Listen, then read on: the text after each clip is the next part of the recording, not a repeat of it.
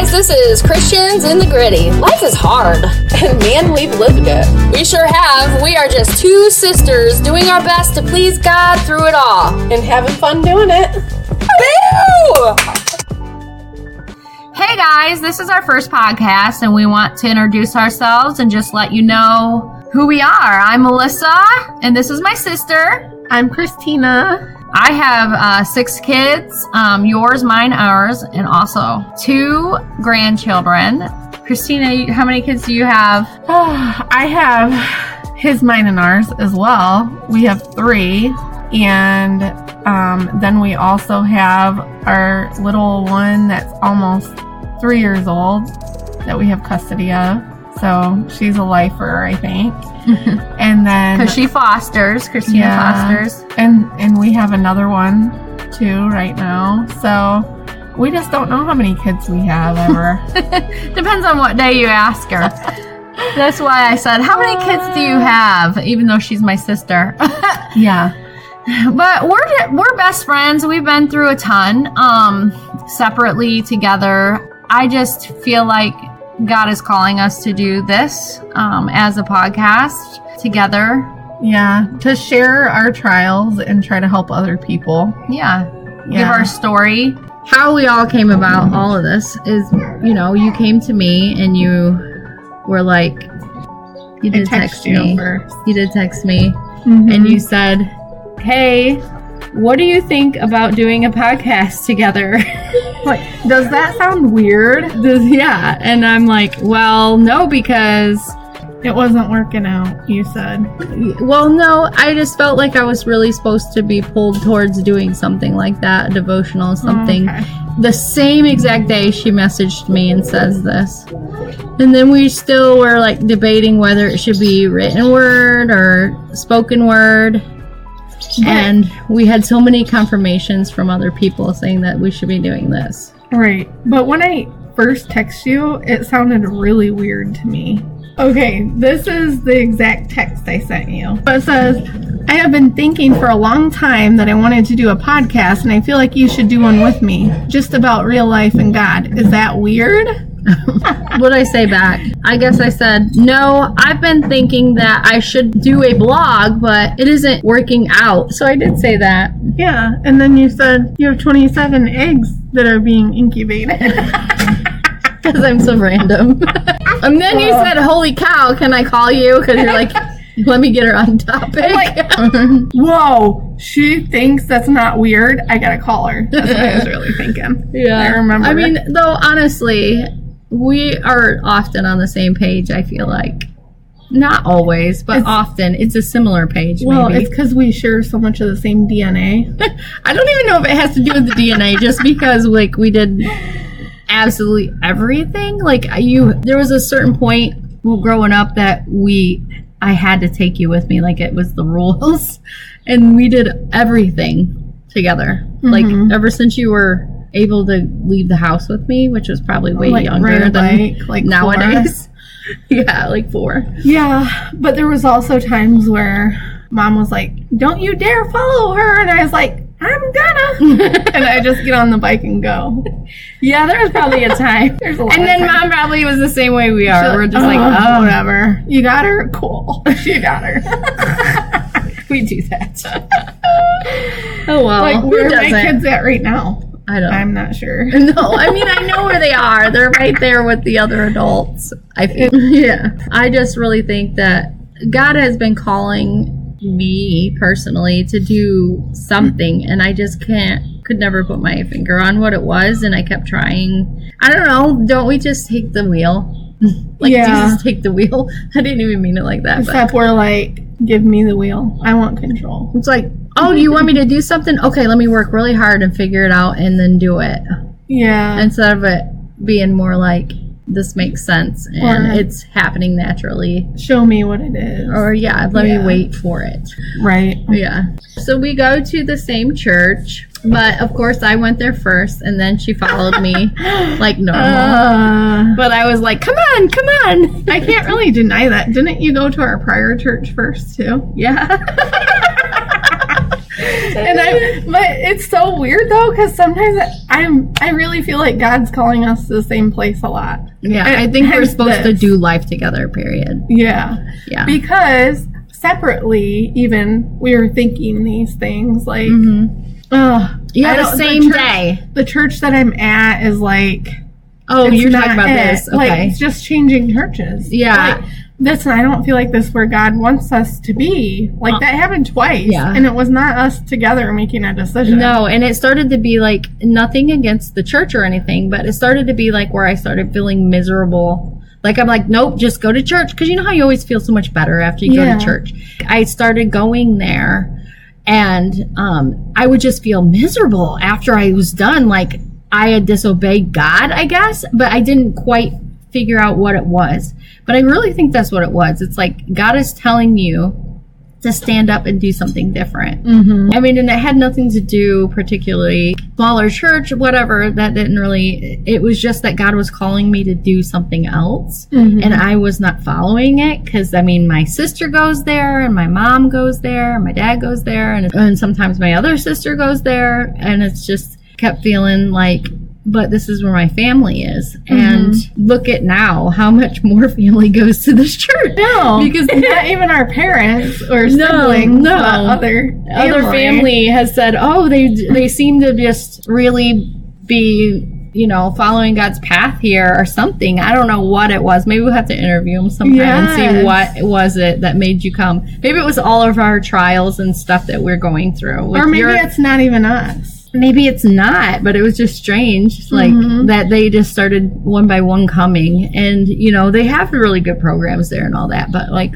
well, some of it, I think, is you were going through cancer yeah. at the time. People, and, you know, family just wants to rally around you. And so they come just to rally and then like what they saw or whatever. Yeah, which is a lot of, the, not the only reason, was a lot of the reason I started going to the small church is mm-hmm. because our brother was going through things, like, because mm-hmm. Mike was, and I felt like I needed to be with family. Yeah, our family's been through so much, yeah. so many trials, and starting with, like, Mike, where he had to have brain surgery. Actually, yeah, starting Dad. way back with Dad when he had yeah. that tumor. I mean, but, I mean, how far back do you want to go, really? And then we've got also Cora. Yeah, when she true. was born. I it's mean, just like, a lot of so traumas, I feel for- like. Yeah. Everybody. And then my son having cancer, and then my husband having A L S, and mm-hmm. you know, your husband with who knows what, fibromyalgia, fibromyalgia, things, yeah. who knows, and me, who knows, yeah, whatever you're. And so many miscarriages, oh, just so many things, just life, yeah. and I just feel like God is telling us that, you know, be together. Well, and support each other. You know, I do, and and then um. just, like, our church has been, like, amazing. Like, if I was anywhere else during my mm-hmm. colon cancer, it wouldn't have been the same. But at the same time, you know, I think God moves everywhere, though. Well, because right. in the small church, you didn't probably see it as much because of the fact that William was my son. But, like, even the small church, I was getting letters from mm-hmm. um, one of the older ladies that goes there. She'd send me handwritten letters. Mm-hmm. Um, when William was going through that, and um, pastor's wife would come over and yeah. stuff like that. And she, I mean, they're all oh, amazing. She's still so supportive. She is, and I love her. And there's no, yeah, and we're not here to, like, bash other churches or oh, anything no. like that, for sure. I think God just calls you different places, and that's what I mean by mm-hmm. needing to be at that church at that time. Yeah, yeah, I definitely feel like this is where we're supposed to be. Obviously, I must have been called there for a reason. Mm-hmm. But sure. I feel like that's where I got the support that I needed and the people that I needed surrounding me. Yeah. Oh, my M R I is already back. Did I tell you? No. So I have found out nothing. Oh. So it's not M S.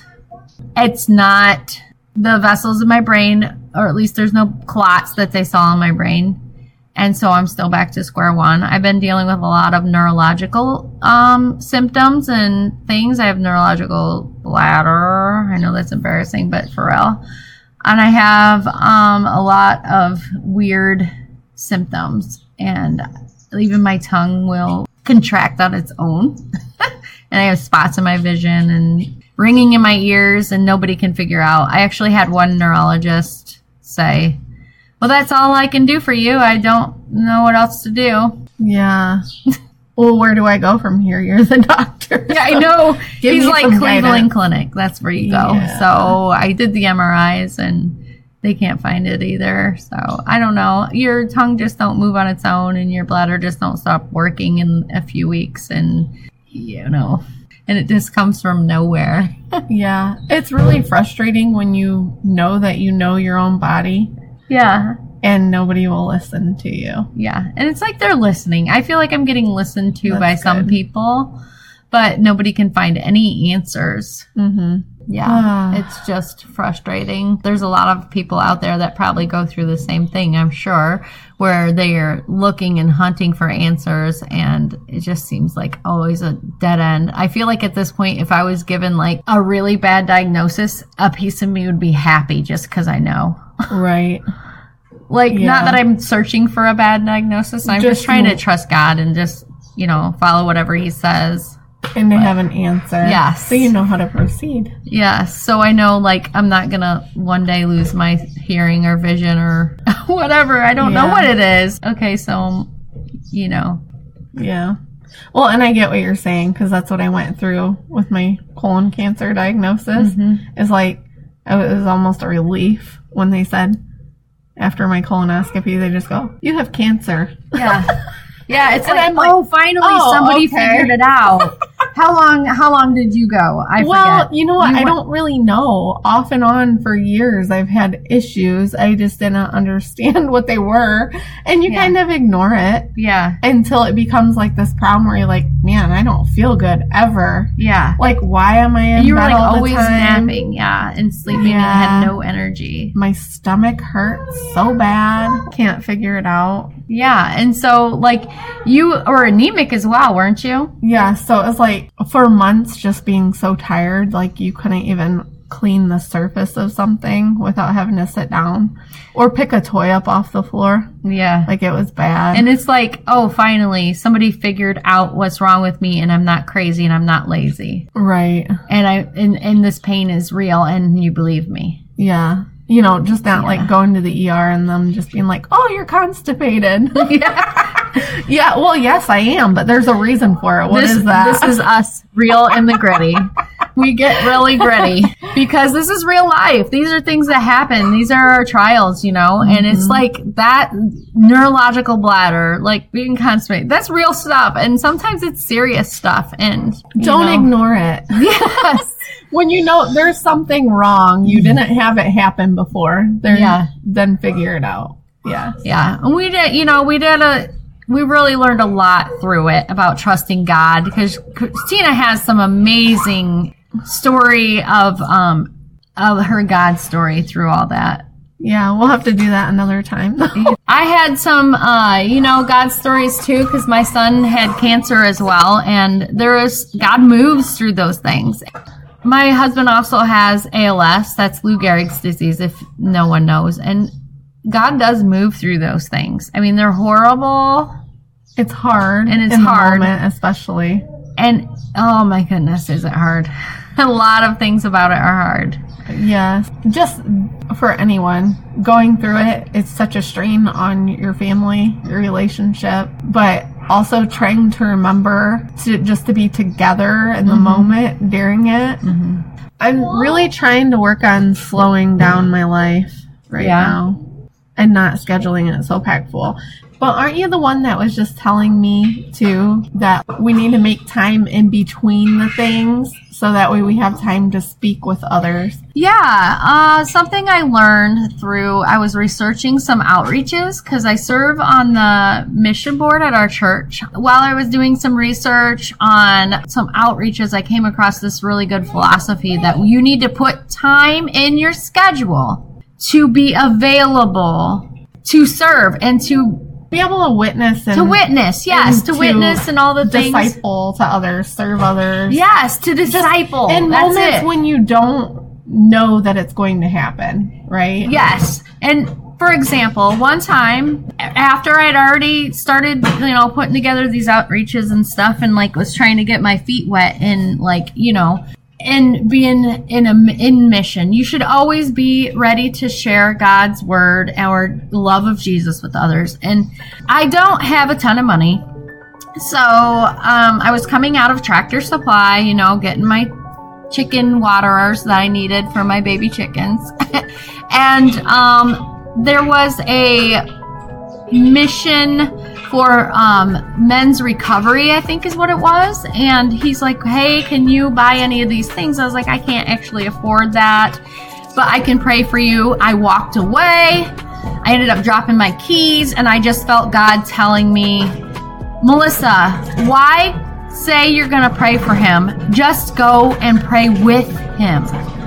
And I went, oh, okay. And I grabbed my keys and I turned around and I was like, I should just pray with you. I think I need to pray with you. Uh, God's just telling me, Melissa, don't go pray for him, pray with him. And so I went back to him, you know, put my hand on his shoulder and prayed with him, prayed over him, prayed for the ministry, but also prayed for him. Because he's like, he told me right before I started praying, this is actually like my last day. I'm graduating tomorrow. So if I didn't stand there and pray with him and over him and, you know, just bless his journey to be able to find support when needed and just recover and just continue with his recovery. Like in that moment, I would have never saw him again. God stopped me in my tracks for him, and he knew that. Thanks for getting to know us, guys. We're Christians in the Gritty, and next time we're going to be talking about obedience. Woo! Obedience. It's a hard one, guys, but you're going to love it. Yes, great time.